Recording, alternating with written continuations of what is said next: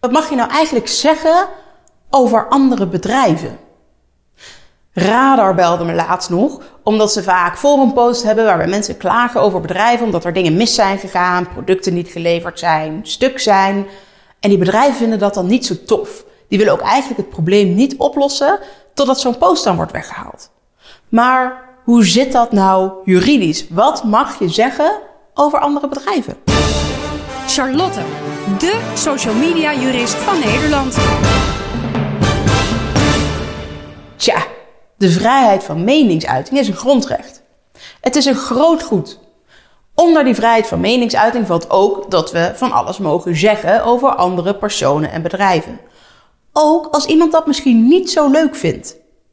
Het enige wat niet mag is dat het zo ver gaat dat het iemands eer en goede naam zou kunnen schenden. Althans, ja, je moet belangen afwegen. Je hebt de vrijheid van meningsuiting aan de ene kant en het recht op eer en goede naam aan de andere kant. Nou, die moet je tegen elkaar afwegen. Maar ja, als een bedrijf gewoon iets niet geleverd heeft, of producten stuk gaan en het bedrijf het allemaal niet wil oplossen, dan mag je daar gewoon over praten. Dus tegen Radar heb ik ook gezegd, toen ze me erover belden, met ja, wat moeten we hier nou mee doen? Mensen die posten bijvoorbeeld op ons forum iets over een bedrijf of hebben al een Google review achtergelaten. En dat bedrijf zegt, we gaan het probleem alleen maar oplossen als je die review weghaalt of als je die tekst over ons verwijdert. Pas daarna gaan we daarmee aan de slag. Ja, zo zit het natuurlijk niet in elkaar. Een bedrijf heeft gewoon bepaalde verplichtingen.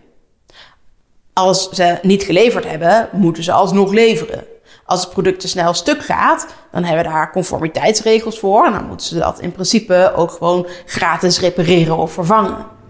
En pas als er een bepaalde periode overheen is gegaan, dan zou je misschien als consument moeten aantonen dat het echt een fabrikagefout is. Terwijl in de eerste zes maanden mag je ervan uitgaan dat het een fabrikagefout is. Tuurlijk zitten wat regels aan vast. Maar dat je gewoon een geschil hebt met zo'n bedrijf, dat mag je gewoon vermelden. Je moet natuurlijk niet helemaal gaan schelden en onwaarheden gaan vertellen. Maar je hoeft je ook niet te laten chanteren, zeg maar, dat je die tekst zou moeten verwijderen. Um, en dat dan pas het probleem opgelost gaat worden. Zo stelde ook iemand mijn laatste vraag van, ja, goh, we hebben iets geschreven over een bedrijf op onze website, gewoon als een soort van recensie, en daar zijn ze niet blij mee. We krijgen nu een e-mail van ze waarbij ze vragen of we het willen verwijderen. Nou ja, vragen, zo lief was het allemaal niet. Ze dreigen meteen eigenlijk al dat er advocaten opgezet zouden worden, dat de kosten dus hoog op zouden lopen, et cetera, et cetera. Dus uit angst daarvoor zijn uiteindelijk die blogposts maar verwijderd. Maar hadden ze dat nou ook moeten doen? Als het gewoon een eerlijke recensie is over een bedrijf of over de producten of diensten van een bedrijf, ja, dan mag dat daar gewoon staan. Dus ze mogen ook wel die brief sturen om te vragen om het te verwijderen. Maar die verplichting heb je niet, zolang je daar de eer en goede naam niet mee schendt. Kortom, vrijheid van meningsuiting is een groot goed. Je mag heel erg veel zeggen. Je mag altijd je mening uiten. Je hoeft je niet te laten chanteren. Je moet vooral ook niet te bang zijn voor dat soort brieven of eh, dreigementen, zou ik maar zeggen. Dat je het moet verwijderen en dat er anders iets niet opgelost wordt. Of dat je anders hogere kosten zou gaan maken. Je mag heel erg veel zeggen, zolang je dus de eer en goede naam van het bedrijf maar niet schendt. En niet te ver gaat met wat je allemaal beweert. Blijf opletten dat alles wat je zegt nog op feiten berust en je het goed kunt onderbouwen en niet te grote woorden gebruikt.